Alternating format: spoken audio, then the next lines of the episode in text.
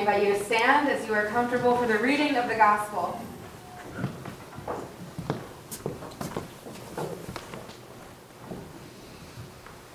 From Mark chapter 6, 30 to 34 with a break, and then 53 to 56. The apostles gathered around Jesus and told him all that they had done and taught. Jesus said to them, Come away to a deserted place all by yourselves and rest a while. For many were coming and going, and they had no leisure even to eat. And they went away in the boat to a deserted place by themselves. Now many saw them going and recognized them, and they hurried there on foot from all the towns and arrived ahead of them. As Jesus went ashore, he saw a great crowd, and he had compassion for them, because they were like sheep without a shepherd, and he began to teach them many things. When they had crossed over, they came to the land at Gennesaret and moored the boat. When they got out of the boat, people at once recognized Jesus and rushed about that whole region and began to bring the sick on mats to wherever they heard he was. And wherever he went into villages or cities or farms, they laid the sick in the marketplaces and begged him that they might touch even the fringe of his cloak. And all who touched it were healed. The Gospel of the Lord. Praise, Praise to you, O Christ. You may be seated.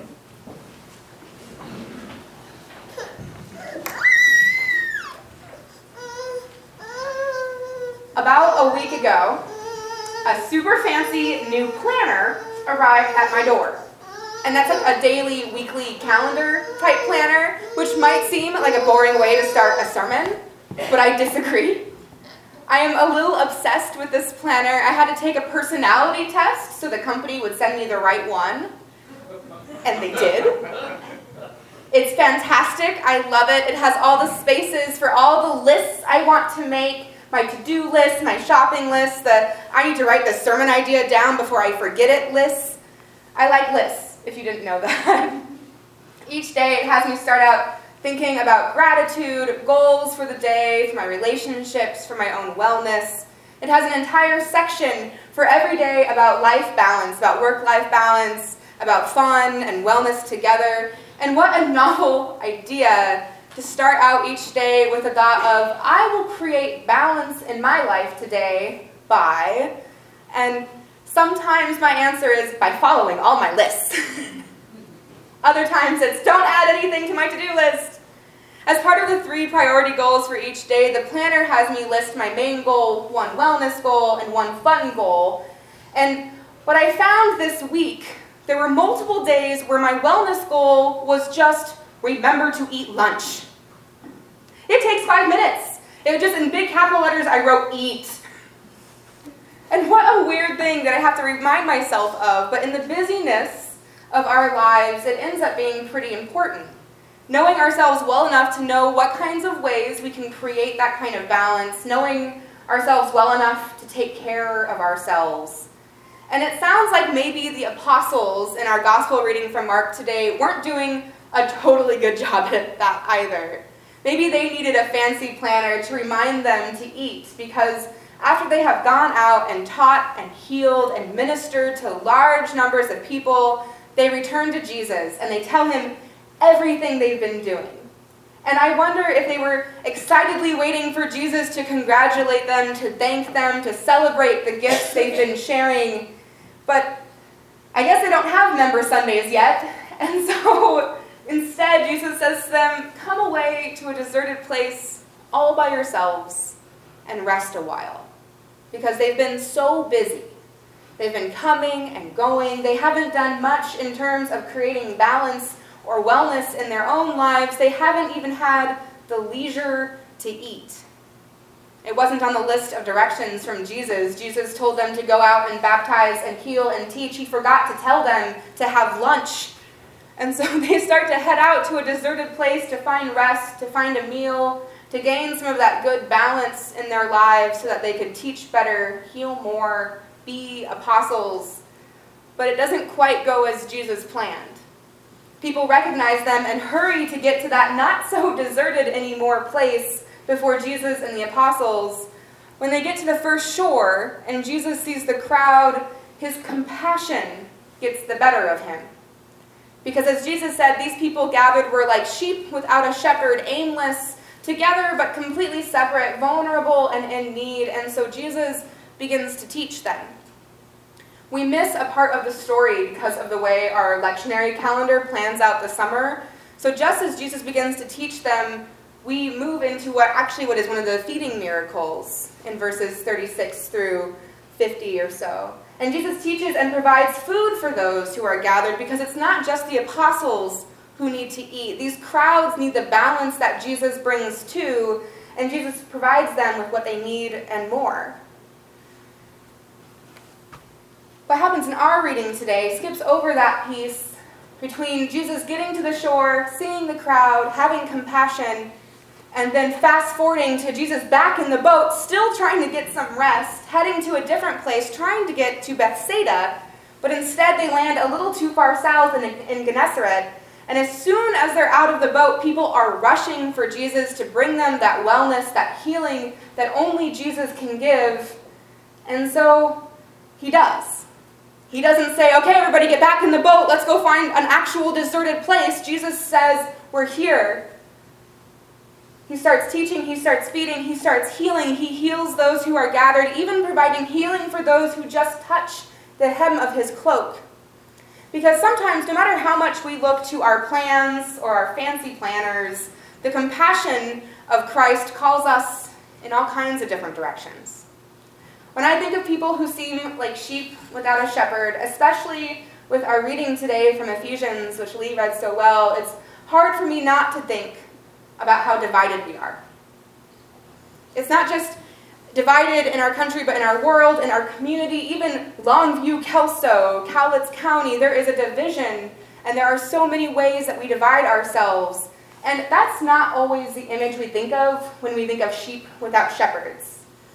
We've heard pastors preach for years that a sheep without a shepherd is lost, is on their own, is at risk for wolves and predators, they have no guidance. They're that basically, we've been taught that sheep are useless on their own. And that's probably true enough. I've done more research on sheep than I think anyone who doesn't like sheep should have to do in their lives. But as someone who has seen sheep without a shepherd, there's one image that always stands out to me. Because yes, sometimes sheep will wander off on their own, but more often than not, they are social creatures. They want to stick together. But it's how they stick together that can be the problem when there's no shepherd. They might leave one sheep out of the group, leave a sheep or two behind as they move on to find the best place to graze. They can become territorial against each other and fight amongst each other. Sheep actually hold grudges for years. That is a fact. And so when I picture people seeming like sheep without a shepherd, I wonder what Jesus saw when he looked out at that crowd on that shoreline. I wonder about all the ways we group ourselves up, we leave others behind, we hold grudges against each other, we are territorial for what we believe to be our own, and I know that it's not a new problem. Our entire reading from Ephesians today is pointing to these kinds of divisions made by human hands. For some reason, it's always about circumcision for the early church, but for us, there's all kinds of different issues. And that issue of circumcision really is just about Jewish Christians versus non Jewish Christians. And for us, it's all kinds of things. Sometimes I feel like I list our divisions more often than I list the ways we, ha- we come together, but those divisions are still there.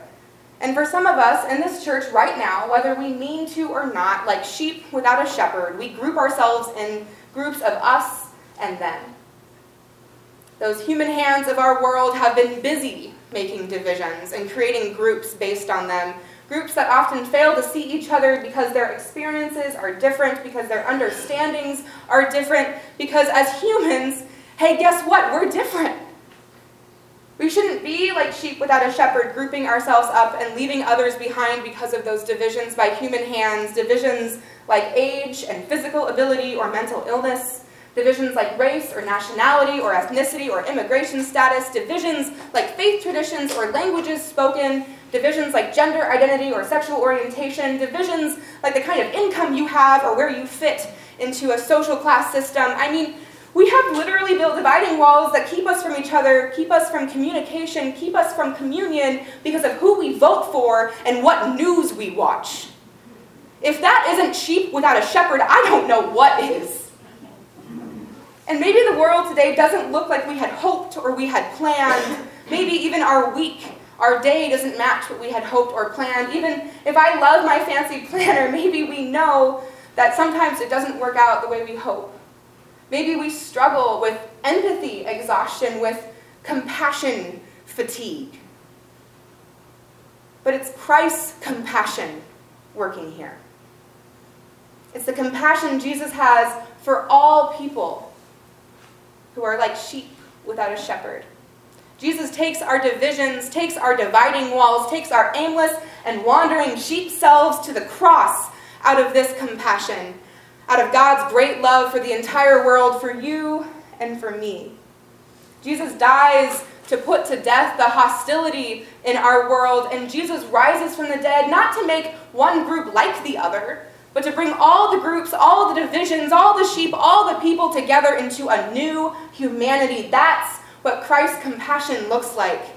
And that's the compassion Jesus calls us to share with our neighbors, regardless of our differences, to see the humanity in one another, to be in relationship with one another, to recognize that maybe we need to put our fancy planners down no matter how great they are, and maybe we need to take a break from our lists and look to the shoreline for the crowds gathered. On this Member Sunday, the writer of Ephesians reminds us what it means to be part of the household of God. They say, So then you are no longer strangers or aliens, but you are citizens with the saints and also members of the household of God. You are members of the body of Christ, and together we celebrate the peace and hope and compassion that Jesus shares with us as part of this one body, that Jesus shares with us and shares with the world that God so loves, that Jesus creates in himself and builds in us, so that, as the writer of Ephesians says, we can grow into a holy temple in the Lord, so that together, built spiritually, we are built into a dwelling place for God, a home for God, so that together we are a place where the spirit of peace, the hope of our Lord God, and the compassion of Christ Jesus dwell. Thanks be to God. Amen.